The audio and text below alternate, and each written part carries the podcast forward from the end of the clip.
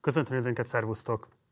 2021 végén állt a szélesebb nyilvánosság elé Szilágyi Liliana, az ismert úszónő azzal, hogy hosszú idő keresztül visszatérően fizikai és mentális abúzus elszenvedője volt a családon belül.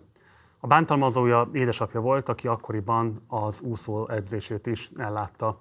Ezt követően Szilágyi Liliana édesapja perrement, feljelentette a saját lányát, és hazugsággal vádolta meg őt. A Magyar Úszó hosszan vizsgálta ki a Szilágyi Zoltán ellen felhozott vádakat, és minden vádat megalapozottnak talált. Ennek ellenére eléggé összetette az, hogy most pontosan mi a jogi státusz ezeknek az ügyeknek. Erről, tehát a nyilvánosságra hozattal óta eltelt időszak tapasztalatairól, a jogi eljárásokról fogjuk kérdezni magát az érintettet, Szilágyi Liliánát. Azonnal be is mutatom őt, de mielőtt ezt megteszem, mindenképpen iratkozzatok fel a csatornára, ha még nem tettétek volna meg, illetve ha megtettétek, akkor kérlek, hogy szálljatok be a finanszírozásunkba, az ehhez szükséges linket megtaláltok a leírásban. És akkor fordulok ma esti vendégemhez. Szervusz, nagyon köszönöm, hogy elfogadtad a meghívást. Köszönöm szépen én is. Tegyünk tisztában néhány alapdolgot, mert szerintem akik esetleg utoljára akkor találkoztak az ügyeddel, amikor a Dítót Kriszta műsorában mindenről beszélt először a nyilvánosságban, lehet, hogy nem követték a különböző állomásokat, úgyhogy talán érdemes lenne pontosabban tisztázni, hogy most mi is a jogi státusza a különböző ügyeknek, mert hogy több ügy is van. Ugye azt lehet tudni, hogy amint megtörtént a nyilvánosság elé állásod, édesapád rögtön feljelentést tett. Ez a feljelentés most pontosan hogy áll? Igen, hát ugye alapvetően uh, ugye volt nekem a megszólalásom a Krisztánál, ott én elmondtam a történetet, és uh, talán még ott is kiemeltem, hogy nekem ezzel az apámmal szemben nincsen semmilyen uh, célom, meg semmilyen um, következményt, meg, meg semmit nem akarok felróni neki, hanem szimplán szeretném azt, hogy uh, egy ilyenfajta történet végre valahára legyen így társadalmi szinten is elkezdve kiboncolgat, tehát hogy legyen kiboncolva, és lehessen erről beszélni, hiszen um, nagyjából minden harmadik embert érint egy ilyen történet. Uh, és ugye igen, tehát az történt, hogy én uh, megtettem a megszólalásomat, és utána nagyon rövid időn belül apám uh, becsületsértési perre vitte ezt a dolgot, tehát ez azt jelenti, hogy én vagyok ugye a vádlott, igen. hogy én, én nem mondok igazat, és, és akkor ez szerint indult el bármifajta jogi lépés vagy eljárás. És akkor eltelt ugye több hónap, és nyáron volt az első tárgyalásunk, ott volt egy ilyen békítő tárgyalás, az csak ketten voltunk, meg az ügyvéd, az én ügyvédem, apám magát képviselte, vagyis képviseli még mindig, és, és akkor ott volt az, hogy egyáltalán ugye a békítő tárgyalás arról szól, hogy akkor én mondjuk elfogadom-e azt, hogy nem mondok igazat, és akkor azt mondom, hogy jaj, bocsánat, nem, ez nem így volt. Nyilván ez nem történt meg, mert én elmondtam, ami megtörtént, és apám pedig azt mondta, hogy jó, oké, akkor ez viszont becsületsértés.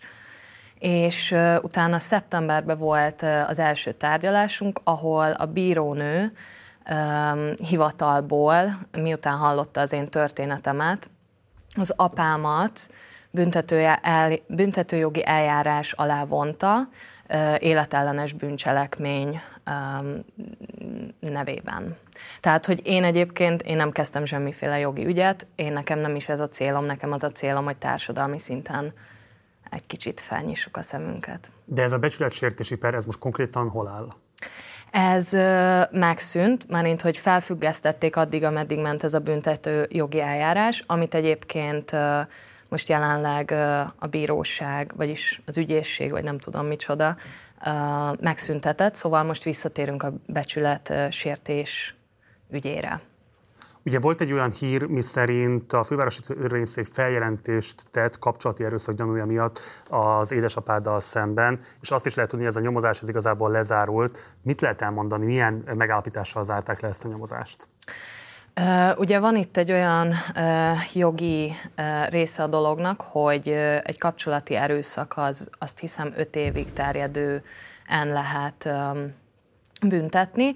Én bőven szerintem kimentem ebből, mert ugye, ha jól tudom, 18 éves kortól számítva lehet mondjuk egy kiskorúnak bármifajta jogi lépést tennie, tehát 18 éves kora után még 5 évig tehet bármilyen ilyen lépést és mivel nekem ugye, mondom, nem volt célom, ezért szerintem én a hatodik évben szólaltam meg, igen, a hatodik évben, úgyhogy alapvetően elévültek a cselekmények. És segíts megérteni pontosan, hogyha tudsz ebben eligazítást adni. Tehát ugye, a, a, ha jól tudom, úgy szól a szabályozás, hogy a 18 éves kor előtt bekövetkezett ilyen típusú bántalmazással kapcsolatban nincsen elévülési idő, tehát olyantól kezdődően azt, hogyha később bármikor az sértettek közé Igen. szeretnék tenni, akkor van lehetőség orvoslatot kérni. Akkor ezek szerint te mégis kiestél ebből a lehetőségből, és ez nem áll a rendelkezésedre? Igen. Igen, azért, mert az csak a szexuális részére vonatkozik, tehát nem a, nem a bántalmazásra, a fizikális vagy hát lelki bántalmazást még nem büntetnek, de hogy a fizikális bántalmazás. Mit éreztél akkor, amikor a nyomozás lezárult? Személy szerint, mivel hogy én ugye nem indítottam semmit, én nekem igazából pozitívan hatott az én lelki világomra, hiszen így egy négy-öt évvel előbb fejeződik be, mert nagyjából egy négy-öt év lett volna még a büntetőjogi eljárásnak a menete, és akkor addig még így foglalkoznom kellett volna az apámmal, ami engem már nem nagyon érdekel. Az a része viszont felháborít, hogy ha mondjuk más valaki van ilyen történetben, hogy miért nincsen egy kicsivel nagyobb segítségjogi úton is. Rendkívül bestiális részletekről számoltál be, amikor először beszéltél arról, hogy mit kellett elszenvedned édesapád által. Én nem kívánom, hogy ezeket most ismételd el, én csak összefoglalólag mondom el, hogy itt a verbális és az érzelmi bántalmazás mellett rendkívül súlyos, kifejezetten szélsőségesen agresszív fizikai bántalmazás, folytogatás és egyéb típusú nem kívánatos közeledések is szép számára előfordultak az ő részéről. Éppen ezért is kérdezem tőled, hogy ha jól értem, akkor gyakorlatilag ez az egész ügy most oda konkludálódott, hogy a terészedről semmilyen jogi számonkérés nincsen édesapád irányába, ő viszont továbbra is egy becsületsértési perrel perben van veled? Igen, és én ugye vádlottként jelenek meg ebben az esetben. Ami vicces. Hogyan értékeled mindezt? Mit mond el szerinted ez a magyar jogrendről?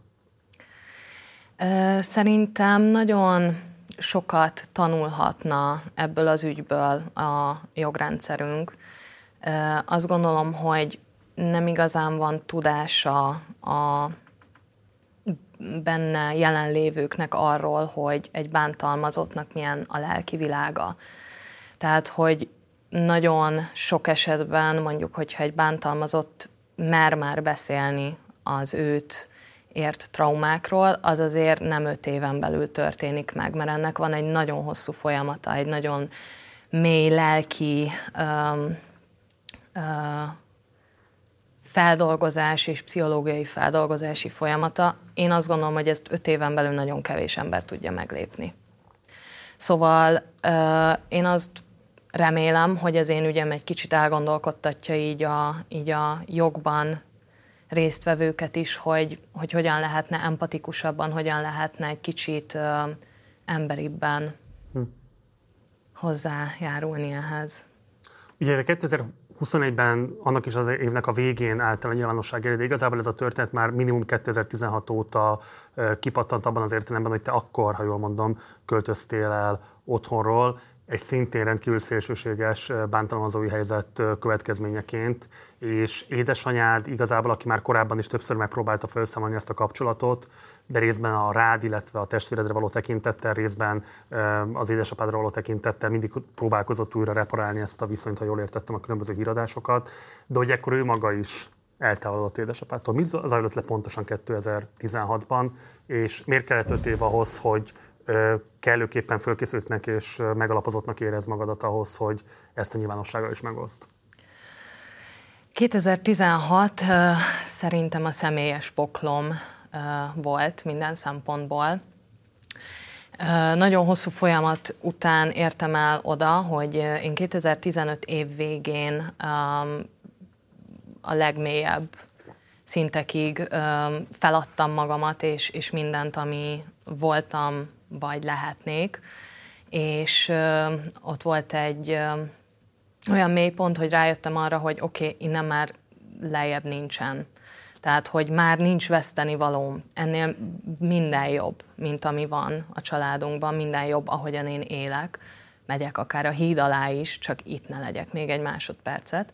És én 2016. januárjától kezdve tudatosan elkezdtem készíteni magamat arra, hogy az első és a legkisebb mértékben is lehetőséget nyújtó pillanatban én elmegyek apámtól. Hm.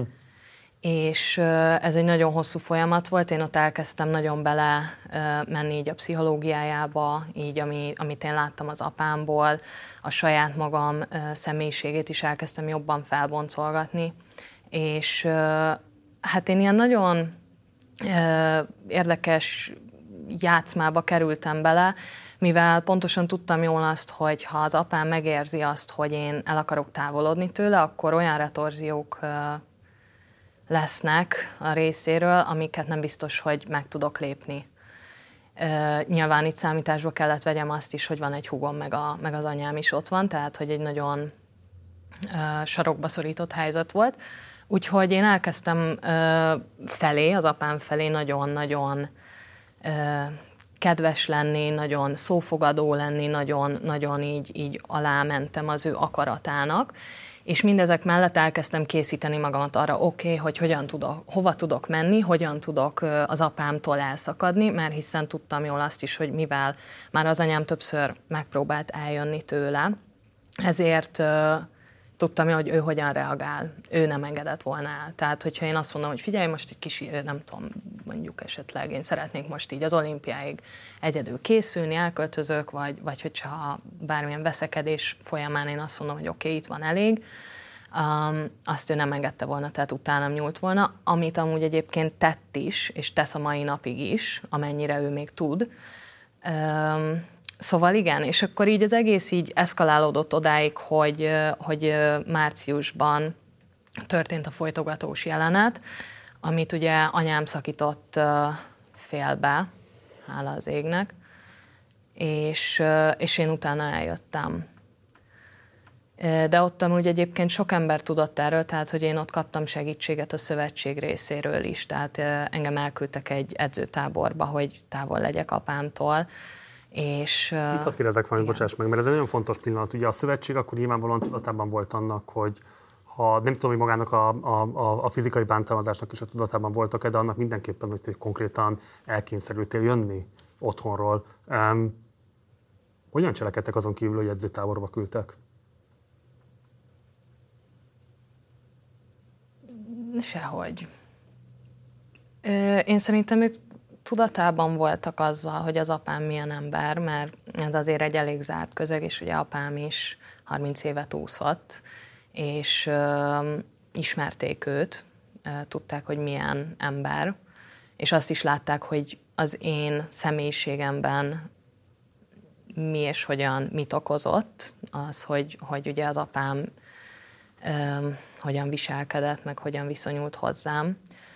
És én amúgy többször kértem segítséget is, tehát hogy én mondjuk 12-13 éves koromtól kezdve időközönként kértem az edzőimtől, vagy így a vezetőktől segítséget, hogy esetleg pszichológiailag, vagy, vagy, vagy bárhogyan is, de hogy egy picit így lejjebb kerüljön a súly rólam, hogy értsem, hogy mi történik még jobban, és legyen egy védőhálóm.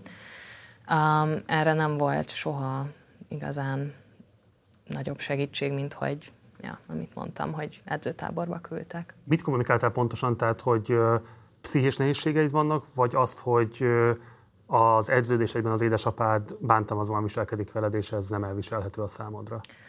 Mindkettőről beszéltem. Tehát tudatában voltak az akkori edzőid, illetve a szövetségnek az illetékes szereplői, hogy te egy súlyosan bántalmazott családi helyzetben éled a hétköznapjaidat? Azt gondolom, igen.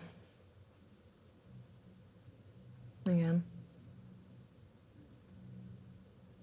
Mit árul el számodra a szövetség működéséről az, hogy mindaddig, amíg a szélesebb nyilvánosságban ez nem robbant ki, mint botrány, addig igazából nem indították el azt a vizsgálatot, amit később aztán mégiscsak elindítottak, és meg is állapította azt, hogy az általad elmondottak megfelelnek az igazságnak. Hát egyrésztről, de ezt talán még mondták is nekem, hogy ez nem tartozik rájuk, hiszen ez családon belül van, és ők nem akarnak belenyúlni a családon belüli dolgokba. Másrésztről pedig ugyancsak azt mutatja nekem, hogy alapvetően nincsen megfelelő tudása nagyjából senkinek sem, aki nem érintett, aki nem mondjuk tudja azt, hogy milyen egy bántalmazás, vagy, vagy, vagy nem volt benne, hogy hogyan kell ehhez viszonyulni. Tehát, hogy inkább így távol tartották magukat tőle, hogy így jó, oké, hát ez van, ahogyan tudunk így azért így segítgetjük, meg támogatjuk, de azon túl nem, nem tudtak mit kezdeni ezzel az ügyjel.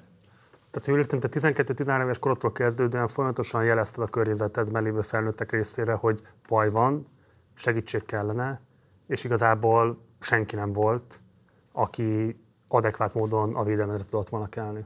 Nem. És ez azért szomorú, mert szerintem nagyon sok gyerek egyébként mondjuk van olyan helyzetben, hogy a felnőttől, a felelősségtudatos, felelősségteljes felnőttől mondjuk segítséget kér, és nem veszik komolyan. És én is azt éreztem, hogy nem veszik komolyan, amit mondok, hanem csak így, jó, oké, hát kicsit fura lány, meg ilyen, oké, ilyen nem mindig tudjuk értelmezni, hogy mit csinál, meg hogyan csinálja, meg mi, mi mit és miért, mi, mit vált ki belőle, um, de hogy nem, nem, nem nagyon vettek komolyan. Ugye önmagában rendkívül súlyos látlelet az, hogy ezekre a helyzetekre hogyan reagált az akkori vezetés, de az, amit talán még kevésbé lehet megérteni, hogy miközben az édesapád ezzel a cselekedetével elég egyértelműen veszélyeztette az olimpiai lehetőségeidet. Ez sem nyitotta fel a szemüket, ez sem szolgált vészvilogóként a számukra? Hát pontosan azért annyit tudtak csak csinálni, hogy mivel olimpiai szempontból 16-ban nekem azért elég jó időeredményeim voltak, és tőlem ott egy érmet vártak, ezért annyit csináltak, hogy elküldtek edzőtáborba, hogy tudjak készülni. De egyébként nem volt edzőm, hanem magam állítottam össze a, az edzésprogramomat, és, és igazából tök egyedül így voltam. Egyértelműen édesapád szabotált el az olimpiai esélyeidet? Nagyon-nagyon sok munkája van benne, és egyébként sikeres is lett már. Én a 16-os olimpiára olyan szinten összeroppantam idegileg, meg, meg, meg pszichésen, hogy, hogy én ott már nem egy idegösszeomláson voltam túl, és egyébként pont a számom előtt, tehát a, a 200 pillangó középfutam előtt én egy pánikrohammal ö, mentem be a, a versenyre. Ja. De az is érdekes, pont a napokban jutott eszembe, hogy uh, mielőtt úsztam volna, én uh, az olimpiáról, az olimpiai faluban felhívtam az apámat. Többször, mert én többször telefonáltam neki, és tudtam jól, hogy látja. Tudtam jól, hogy látja, hogy hívom, és tudtam jól, hogy hogyan néz a telefonra, miközben kicsöng. És uh, igazából én csak annyit akartam neki ott mondani, hogy, hogy így megy nélküled is, tehát hogy menni fog nélküled is a versenyzés, menni fog nélküled is az életem, de nagyon-nagyon-nagyon szeretném, hogyha látnád azt, aki vagyok, és hogy, és hogy egy kicsit úgy esetleg mondjuk leülnénk beszélgetni, vagy, vagy próbálnánk megoldani ezt a helyzetet. Ugye a bántalmazásról szóló különböző szakirodalmak mindig nagyon erőteljesen hangsúlyozzák azt, hogy felesleges, racionális érveket keresni a bántalmazó magatartására. Ha lehet is fölfejteni ilyen okokat, alapvetően ennek pont az irracionalitása az, amit, amivel a legnehezebb igazából talán szembenézni. De mégis muszáj megkérdeznem azt, hogy miközben ő edzőként nyilvánvalóan érdekelt kellett volna, hogy legyen a sikeredben, mi szól mellett, hogy még amellett, hogy rendkívül bestiálisan is viselkedik veled, még konkrétan a versenysportolói érvényesülésedet is akadályozza? Úgy ő hivatalosan nem volt soha az edzőm. Vagy talán pont csak papíron volt az edzőm. De alapvetően nekem az uszoda közegében uh, nem jelent meg. Nekem külön edzéseket tartott. Tehát, hogy a, én, én hétvégente vele edzettem. De nem ő készített föl. Uh, úgyhogy uh, igen, ő alapvetően nem, nem volt ebbe benne. Viszont uh, azt ő egészen gyerekkoromtól kezdve mondta, hogy neki nagyon-nagyon fontos az, hogy én úgy teljesítsek jól, hogy az úgy legyen igazából reprezentálva, hogy az az ő eredménye. És minden egyes verseny, ami jól sikerült, utána ő nagyon-nagyon erőteljesen színre is lépett, hogy ez mind az ő érdeme, és ez mind az ő tudása, az ő segítése által uh, keletkezett, miközben egyébként nem volt benne ennyire.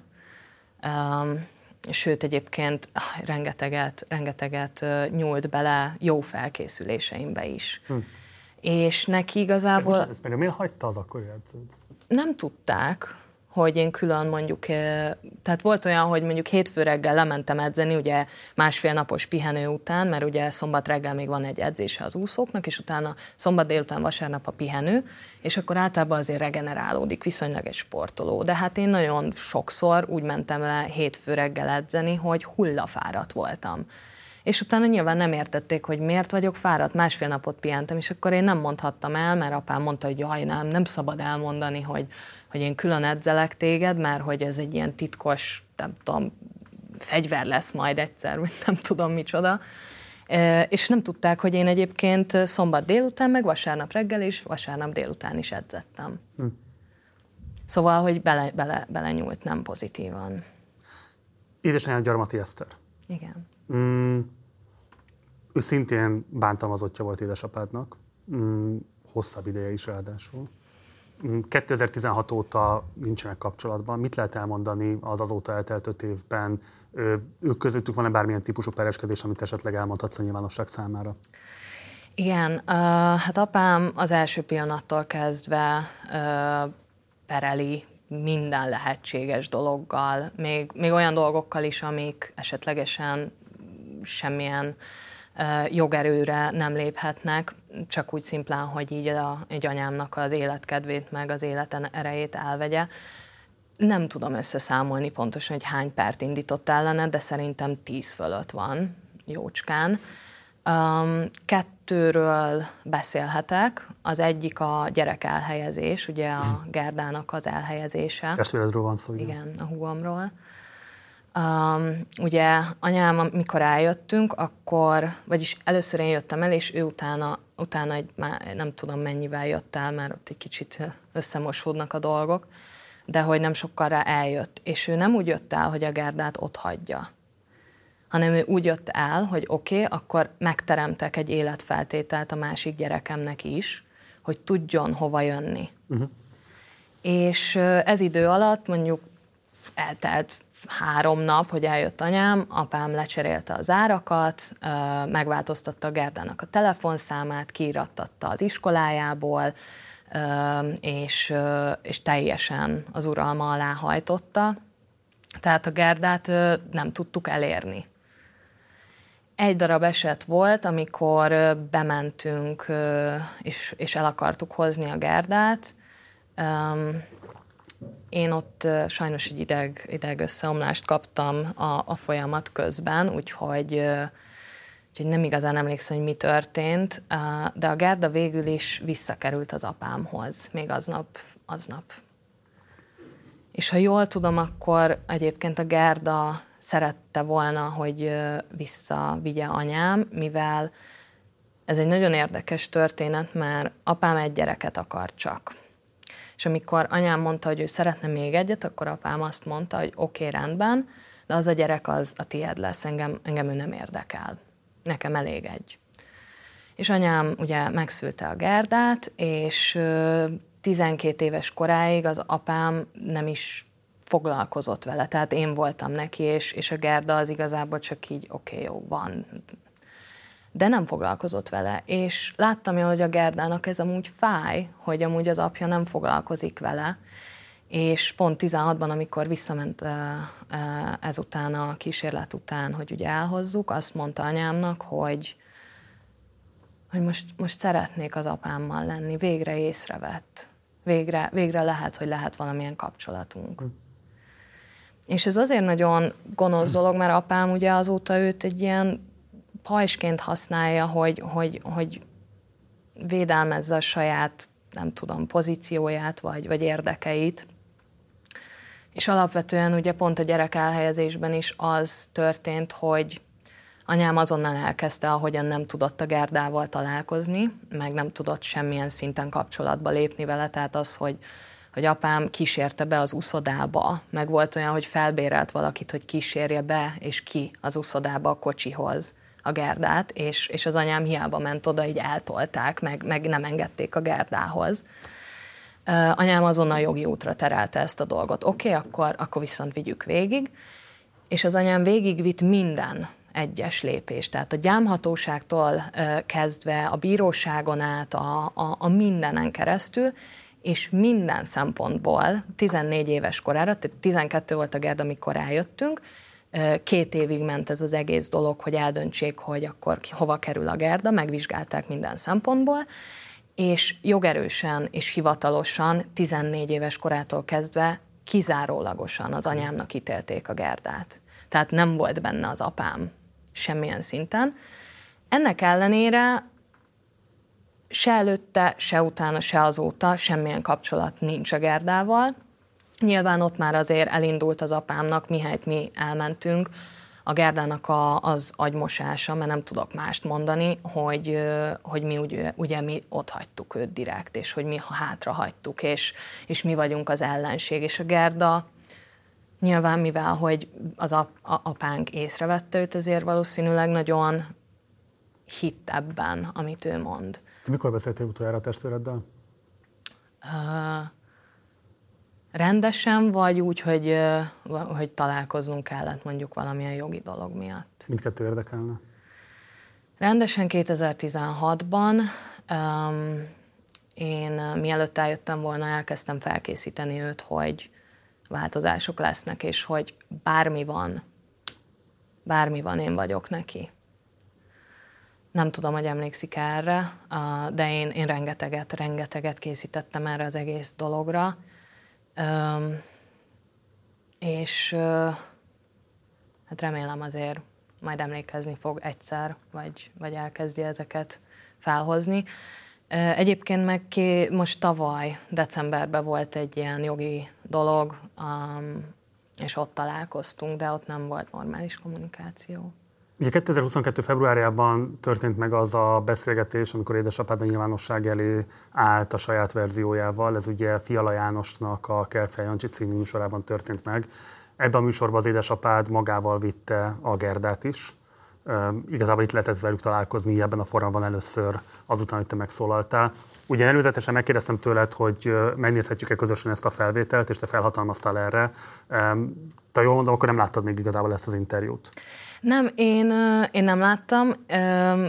Érdekes dolgok előzték meg ezt az egész interjút, mert engem a Fiala János felhívott, mielőtt megtörtént volna ez az interjú az apámmal és a Gárdával, hogy lesz ez az interjú. Én csak annyit mondtam neki, hogy szerintem nem jó ötlet.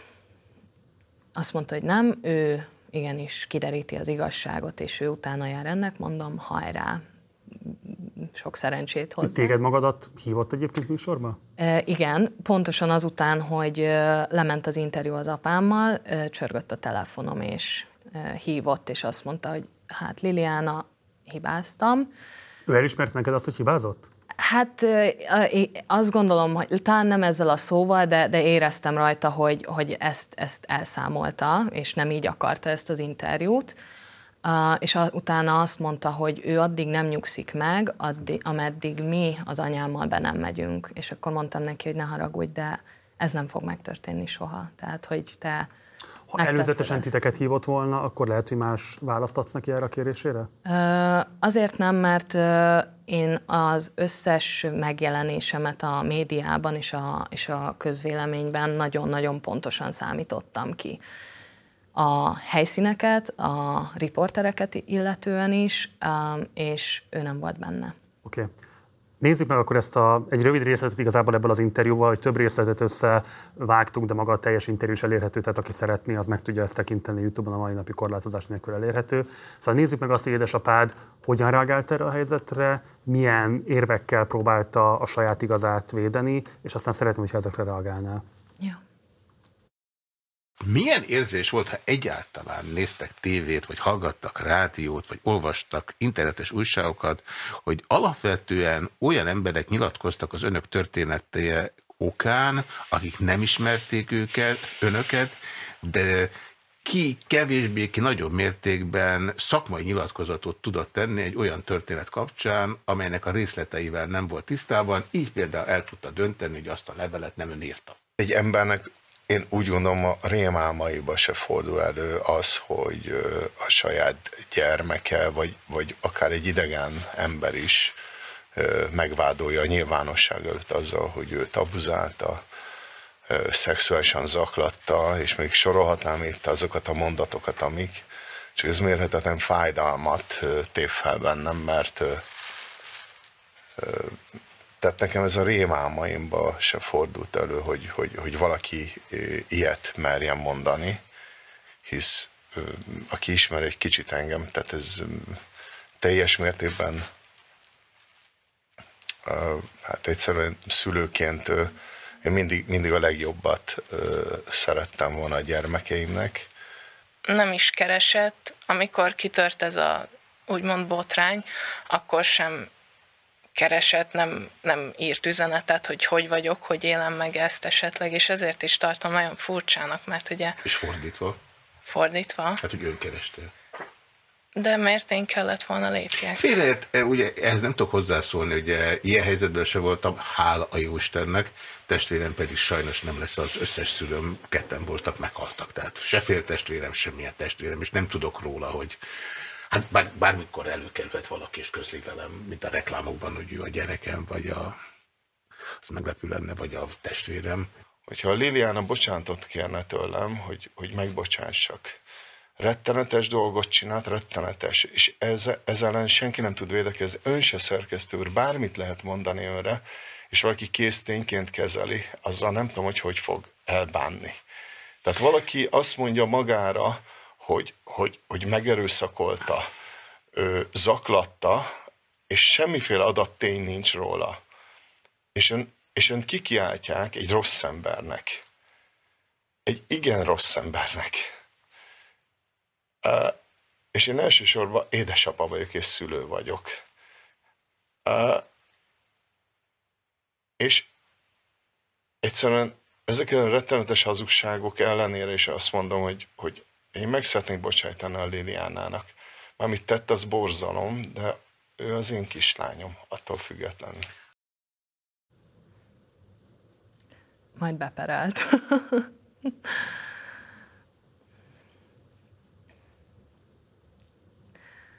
Uh, érdekes módon érint a Gerdát hallani.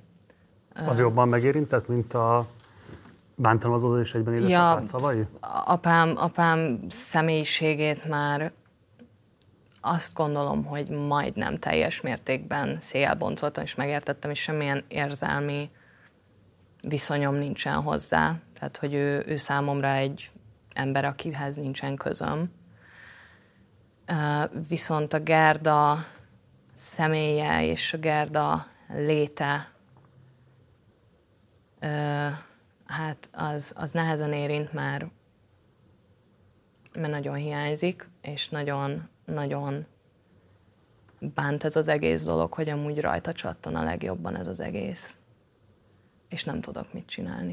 Biztos rendkívül nehéz az ő helyzete is. Nem tudom, hogy rajta csattan a legjobban. Engem az érdekelne igazából, hogy miért gondolod azt, hogy rajta jobban csattan, hiszen te magad is borzalmakon mentél keresztül. Nyilván nem kevés munkád van abban, hogy most így tudsz erről beszélni. Eleve ezt az érzelmi távolságot fenntartani például valószínűleg kifejezetten komoly mentális munkát jelent és érzelmi munkát jelent. Miért gondolod azt, hogy a Gerda ebből a szempontból mégis inkább áldozat ennek a helyzetnek? Amikor a Gerda megfogant, és tudtam, hogy lesz egy testvérem, azt megelőzte nekem hosszú évek könyörgése az anyámnak, hogy legyen egy kis testvérem. Szerettél volna? Én nekem a világon az összes vágyam az volt, hogy legyen egy hugom.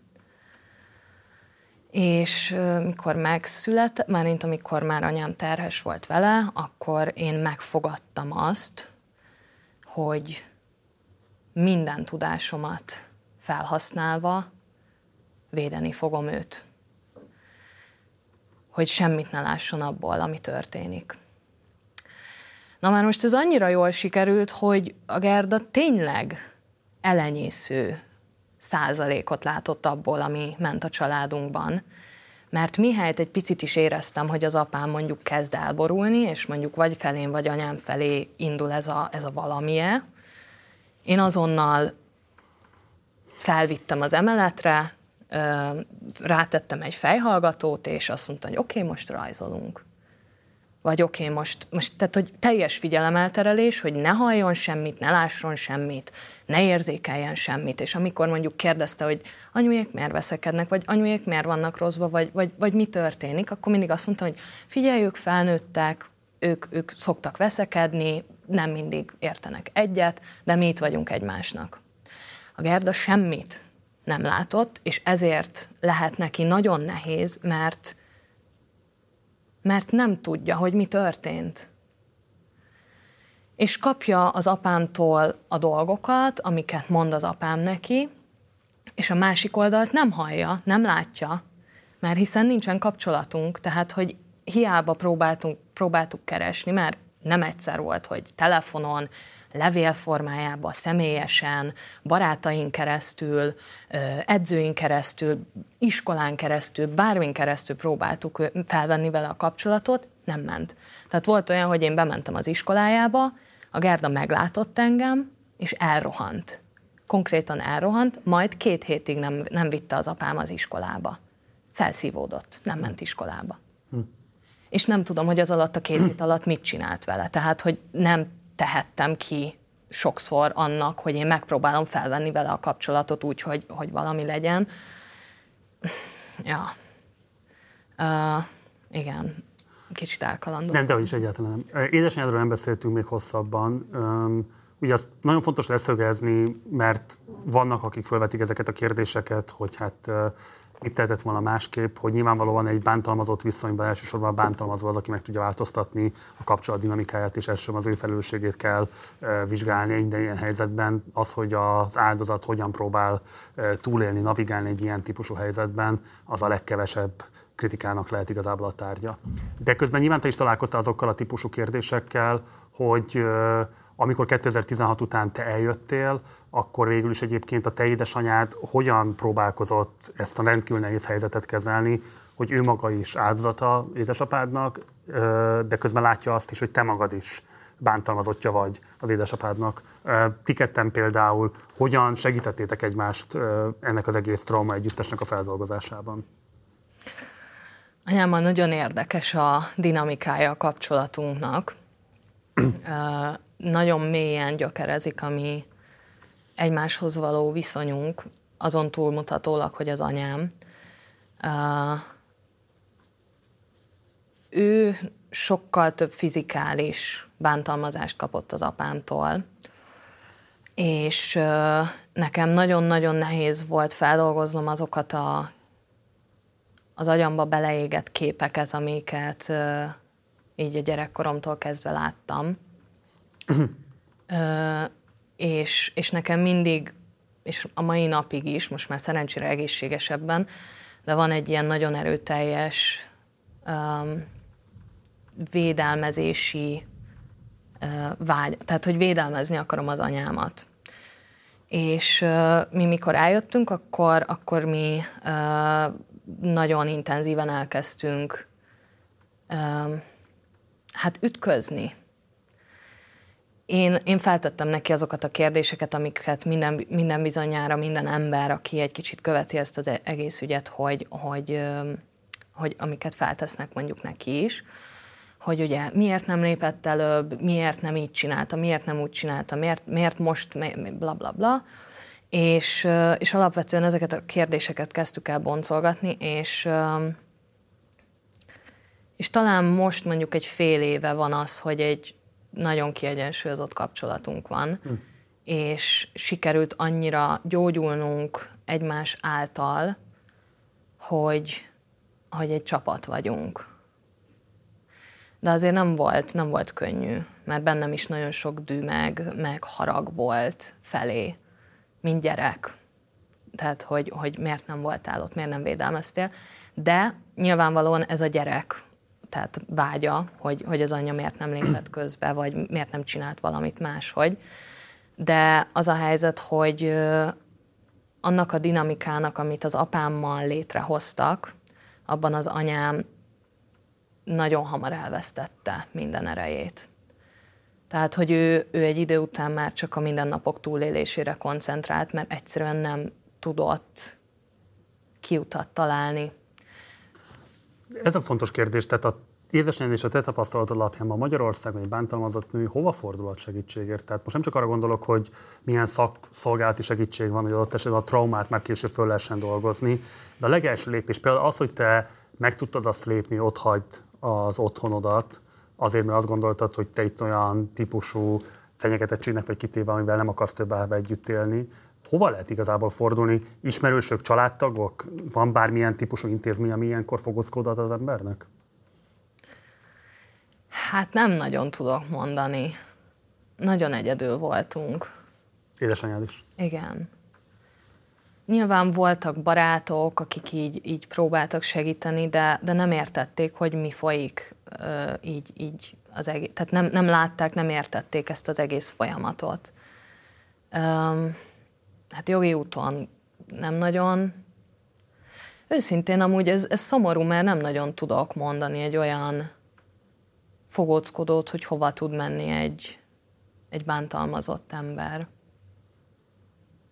Mire eljutna mondjuk valaki jogi, ügyi, jogi procedúrába, addigra tényleg már annyira fel kell készüljen amúgy arra, hogy, hogy a legmélybe menőkig széjjel fogják szedni az egész ügyet és a benne zajló folyamatokat, hogy, hogy arra nagyon-nagyon fel kell készülni, tehát, hogy ez, és azért az nem rögtön van, főleg nem egy, egy bántalmazott helyzetben.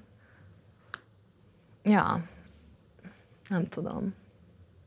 Ti a traumáitok feldolgozásához kaptatok bármilyen szaksegítséget? Tehát jártatok akár terápiában, vagy bármilyen más mentálhigiénés szakembernek a közreműködése segítette ezt a munkát? Nem nagyon. Én 2018-ban mentem el először pszichológushoz, de az is sportpszichológus volt. Én nagyon ilyen, ilyen autodidakta módon gyógyítottam meg magamat, meg, meg az anyámmal is ilyen nagyon naturális szinten segítettük egymást. Hm. És uh, egyébként így uh, pszichológus szempontjából én nem nagyon találkoztam olyan emberrel még, aki úgy, úgy tudott volna számomra, tehát hogy személy, személyem számára úgy nagyon hozzáadni vagy segíteni. Tehát én, amikor eljöttem, meg már előtte is, én elhatároztam azt, hogy oké, okay, nekem, nekem most itt meg kell halnom abban a folyamatban, hogy én felboncolom magamat, és, és, és mindent megértek, és mindent feldolgozok, és mindent átdolgozok. És ezt én nagyon egyedül is csináltam, de ez az én személyiségem, én ezt nem ajánlom senkinek, mert, mert, mert nagyon fájdalmas folyamat, és nagyon magányos folyamat. Mm, de ja, én egy ilyen lázadó személyiség vagyok, azt hiszem ebben. Ugye amikor 2021 végén előállt a nyilvánosság elé ez az egész történettel a már említett Détót Krisztának a műsorában, akkor azt gondolom, hogy tényleg tömegeket rázott meg mindaz, amiről ott beszéltél. Viszont említetted, hogy eléggé tudatosan készültél, hogy hol és milyen formában akarsz beszélni erről a történetről. És emlékszem, hogy akkor több fotót is posztoltál a közösségi médiában, ahol beállítva, különböző bántalmazó helyzeteknek kitéve voltál látható, de egyértelműen volt, hogy ezek stúdiófotók. Igen. Emiatt volt olyan kritika, ami megfogalmazódott veled szemben. Nem tudom, hogy ezek eljutottak-e hozzád, a mai fejeddel is ugyanígy csináld ezeket a fotókat, vagy mi a reflexiód a fotókat, kifejezetten a fotókat ért kritikákkal kapcsolatban?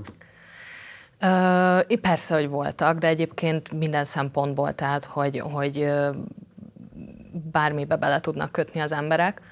Én azokat a fotósorozatokat évek óta elképzeltem, hogy így fog ez a, meg, ez a megszólalásom megtörténni. Mert most, hogyha csak szimplán odaállok mondjuk egy fal elé, és mondjuk nem tudom, nem mosolygok, hanem csak belenézek a kamerába, nem lesz olyan ütős. És Magyarországra sajnos igenis ütős, ütősen kell megfogalmazni, ütősen kell megjelenni, hogy az emberek értsék ennek a súlyát. Tehát nem bíztál abban, hogy érzelmileg eléggé érette a társadalom ahhoz, hogy pusztán az általad elmondottak képesek legyenek a megbotránkozást és az együttérzést kiváltani. És azt gondoltad, hogy ezek a képek, ha nagyon attraktívak is, adott esetben eltúlzottak hatnak mások számára, akkor is ezek az alkalmas közvetítő eszközei annak, hogy te mind mentél keresztül, és hogy ez belégjen az emberek Igen. fejébe. Igen, és nekem a fotókkal az volt a célom, hogy reprezentáljam, hogy van, aki úgy néz ki nap, mint nap.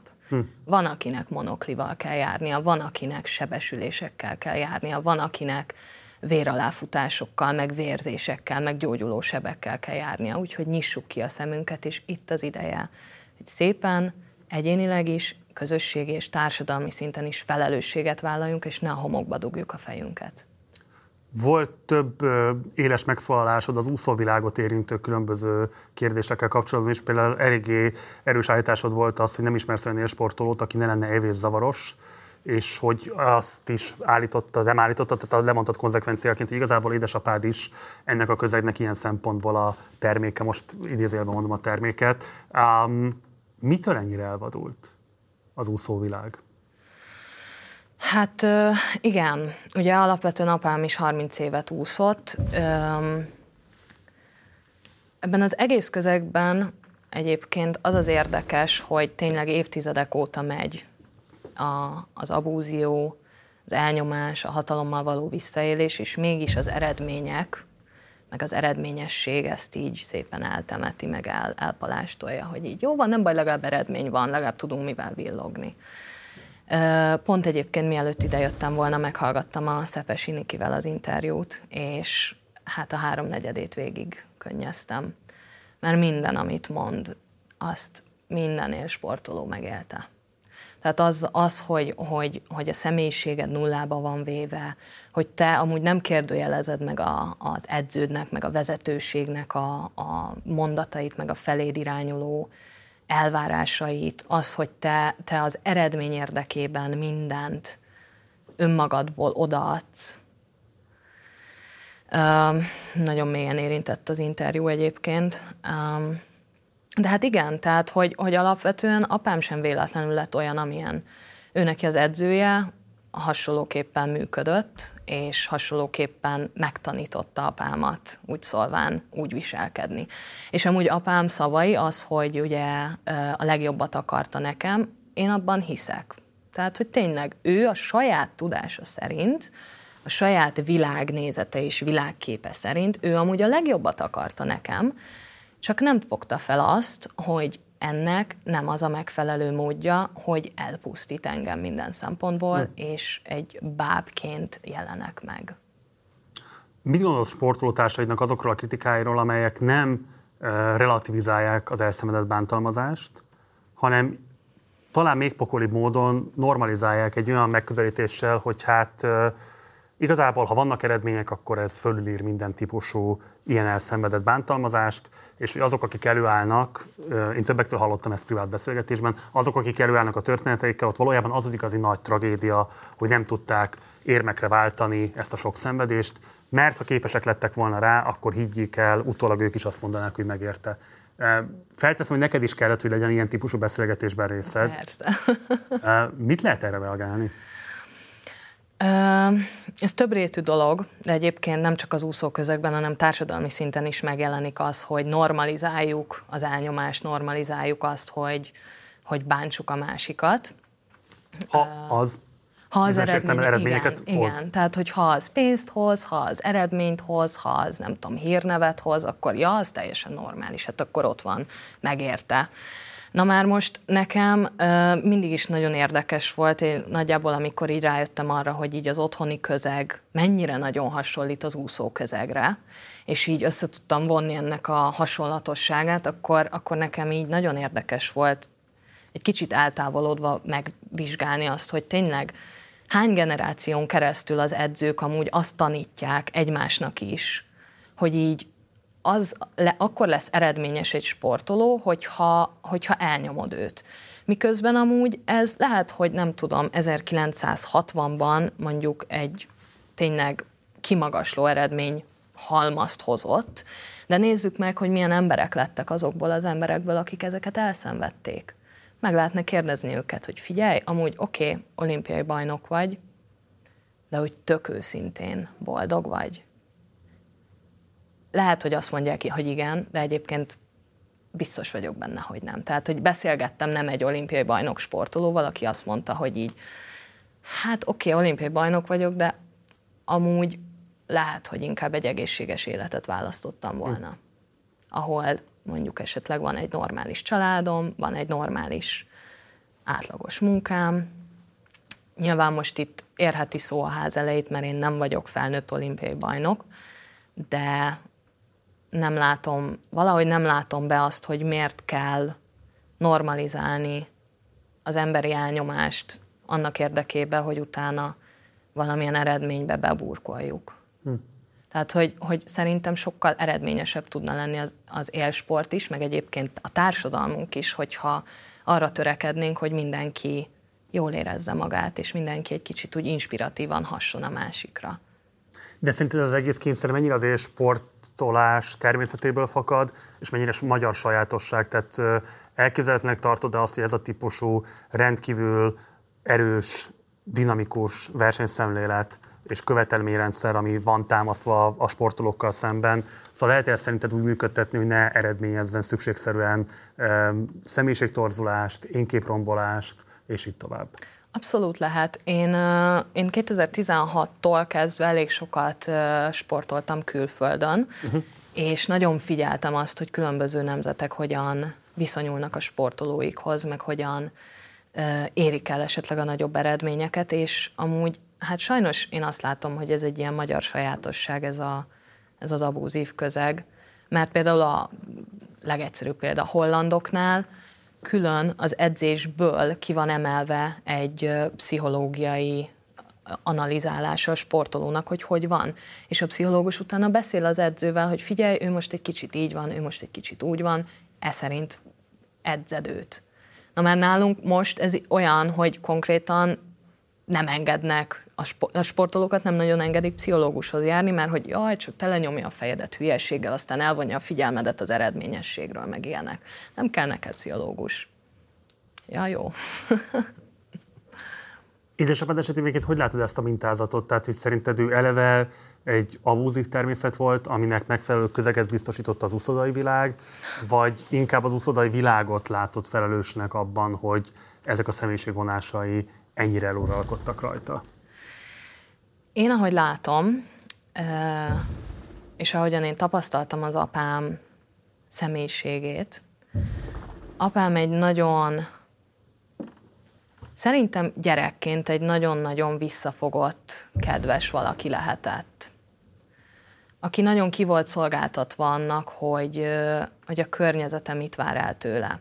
Apámról tudni kell azt, hogy mikor négy-öt éves volt, akkor meghalt az apja, és az anyja az egész családot leválasztotta, és csak egyedül nevelte őt. Az anyáról annyit kell tudni, hogy egy nagyon-nagyon gonosz, nagyon-nagyon romlott nő volt, és biztos vagyok benne, hogy bántotta őt.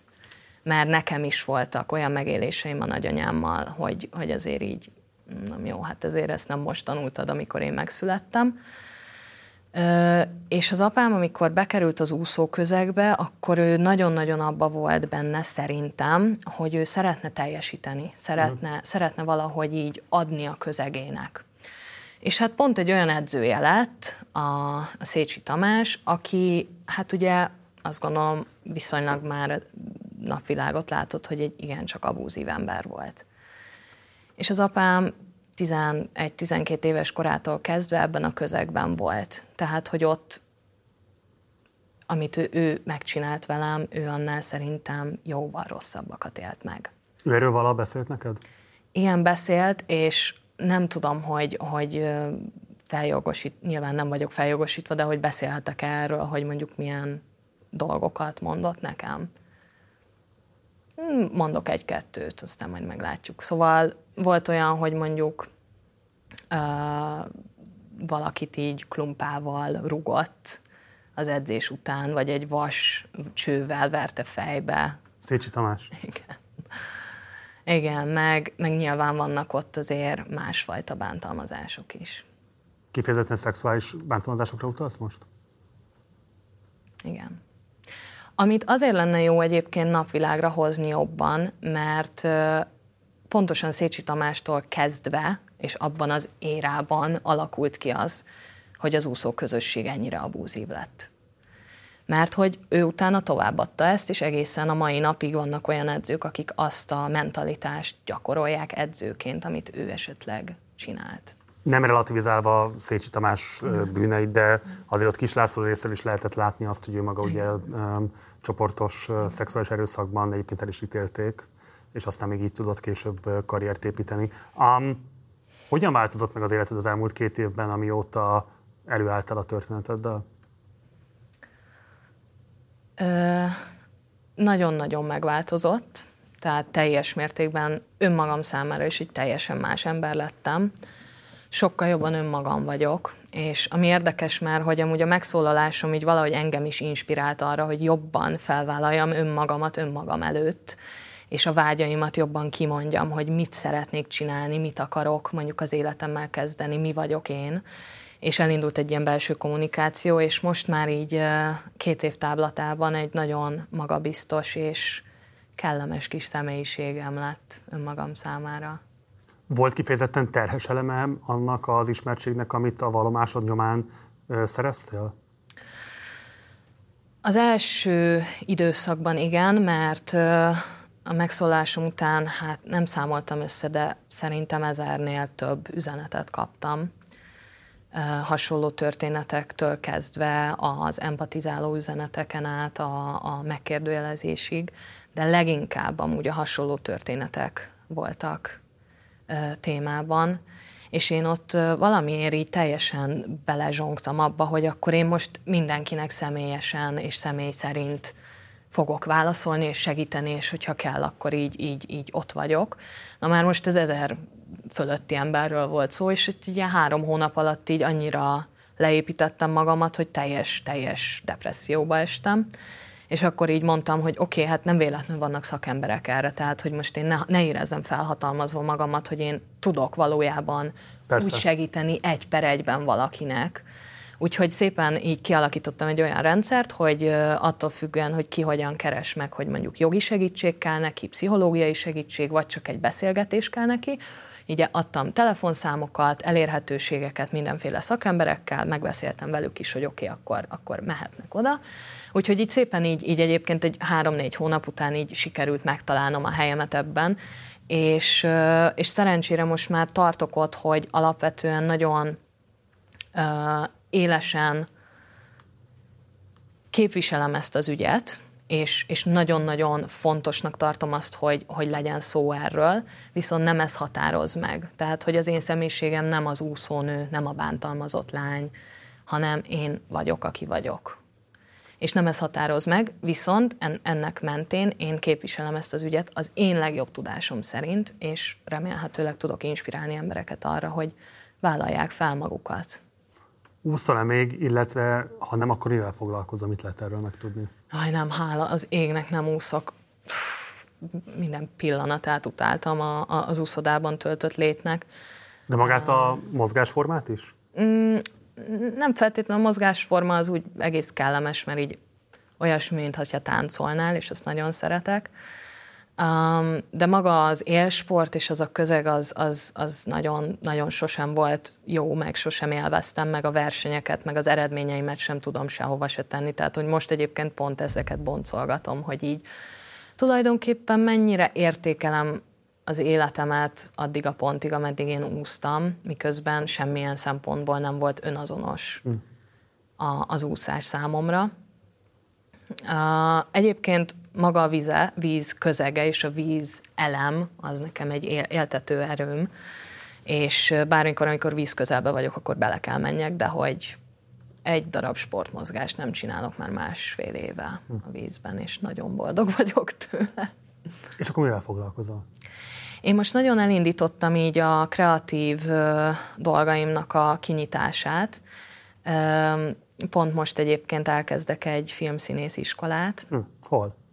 A Lumière filmiskolában, ez egy független filmiskola, és, és nagyon izgatottan várom, hogy mit fog ez kihozni belőlem, mert ez egy gyerekkori álmom, hogy a színészet felé menjek, illetve a, ilyen kreatív munkákban a párom fotós, és neki így asszisztálok, meg így a divatban is szeretném egy kicsit úgy megkeresni magamat, mert az meg nagyon vonz, hogy a, az öltözködés által mennyire nagyon ki tudjuk fejezni amúgy önmagunkat.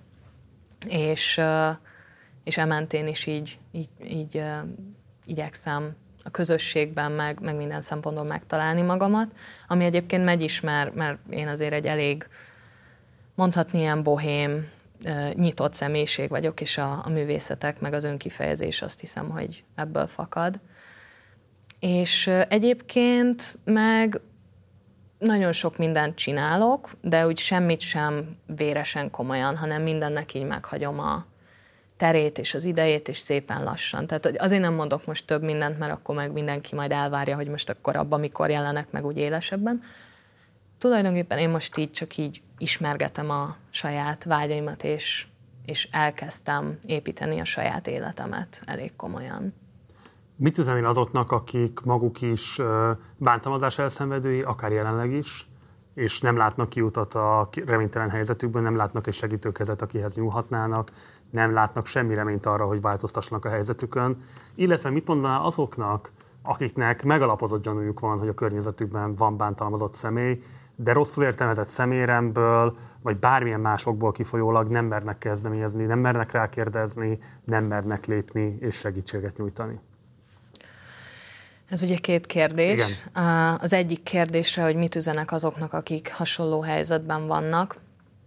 Nekem nagyon-nagyon sokat segített az a tudat, hogy alapvetően az ember bárhonnan fel tud állni.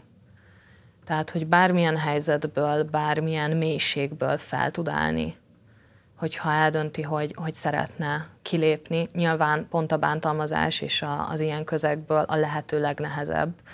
Tehát, hogy ott egy picit így meg kell halni, hogy az ember ö, meglássa azt, hogy amúgy azután, hogy az ember kilép, van élet, és van esélye a boldog életnek. És ebben kell hinni, hogy, hogy igenis amúgy minden jobb annál, mint hogy az ember hagyja nem hagyja, hanem hogy az ember elnyomottként és, és önmaga árnyékában éljen. És kommunikáljanak, kommunikáljanak a barátokkal, bárkivel, tehát minél több embernek adják ki ezeket a dolgokat, hiába nem hisznek nekik az elején, hiába nincsen megfelelő közeg, beszéljenek róla, mert lesz az az egy ember, aki meg fogja érteni, megtalálja, és, és el fog tudni kezdeni kicsit gyógyulni. És én nagyon hiszek abban, és ezért is csinálom ezt az egész megszólalásomtól kezdve lévő ö, médiában való megjelenést is, hogy igenis merjünk beszélni róla, mind áldozatként is, mind pedig esetlegesen, hogyha valakinek látjuk, hogy a közegében van, vagy a közegünkben van egy olyan ember, akit bántalmaznak, vagy elnyomnak hogy ne dugjuk homokba a fejünket, mert, mert rengeteget számít csak egy szó, egy, egy, egy készfogás, vagy egy olyan, hogy figyelj, itt vagyok, bármi van, itt vagyok. Szóval, hogy egy picit legyünk empatikusabbak és emberi, emberiebbek, emberibbek egymással, egymással és egymáshoz. Tehát érdemes akár hatásértést is vállalni, hogyha nem feltétlenül annyira megalapozott a viszony, de Igen. mégis az az érzésünk, Igen. hogy ott valami nagyon nagy baj lehet, igen, nem nekem ez a véleményem. Nekem, nekem ez a véleményem, hogy, hogy életmentő lehet. Élet és lélekmentő lehet, hogyha az ember egy picit, ha még át is lépi a határ, de segíteni akar.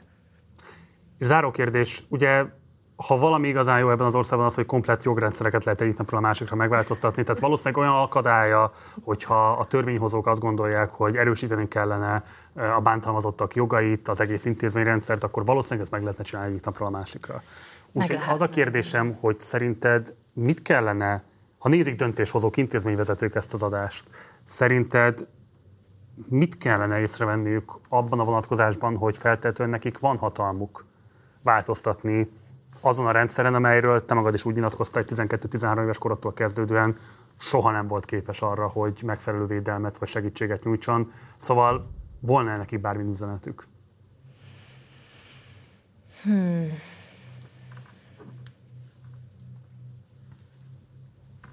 Talán az, hogy ilyen helyzetekben ne feltétlenül a kőkemény megírt jogot és a jogrendszereket nézzék, hanem az embert.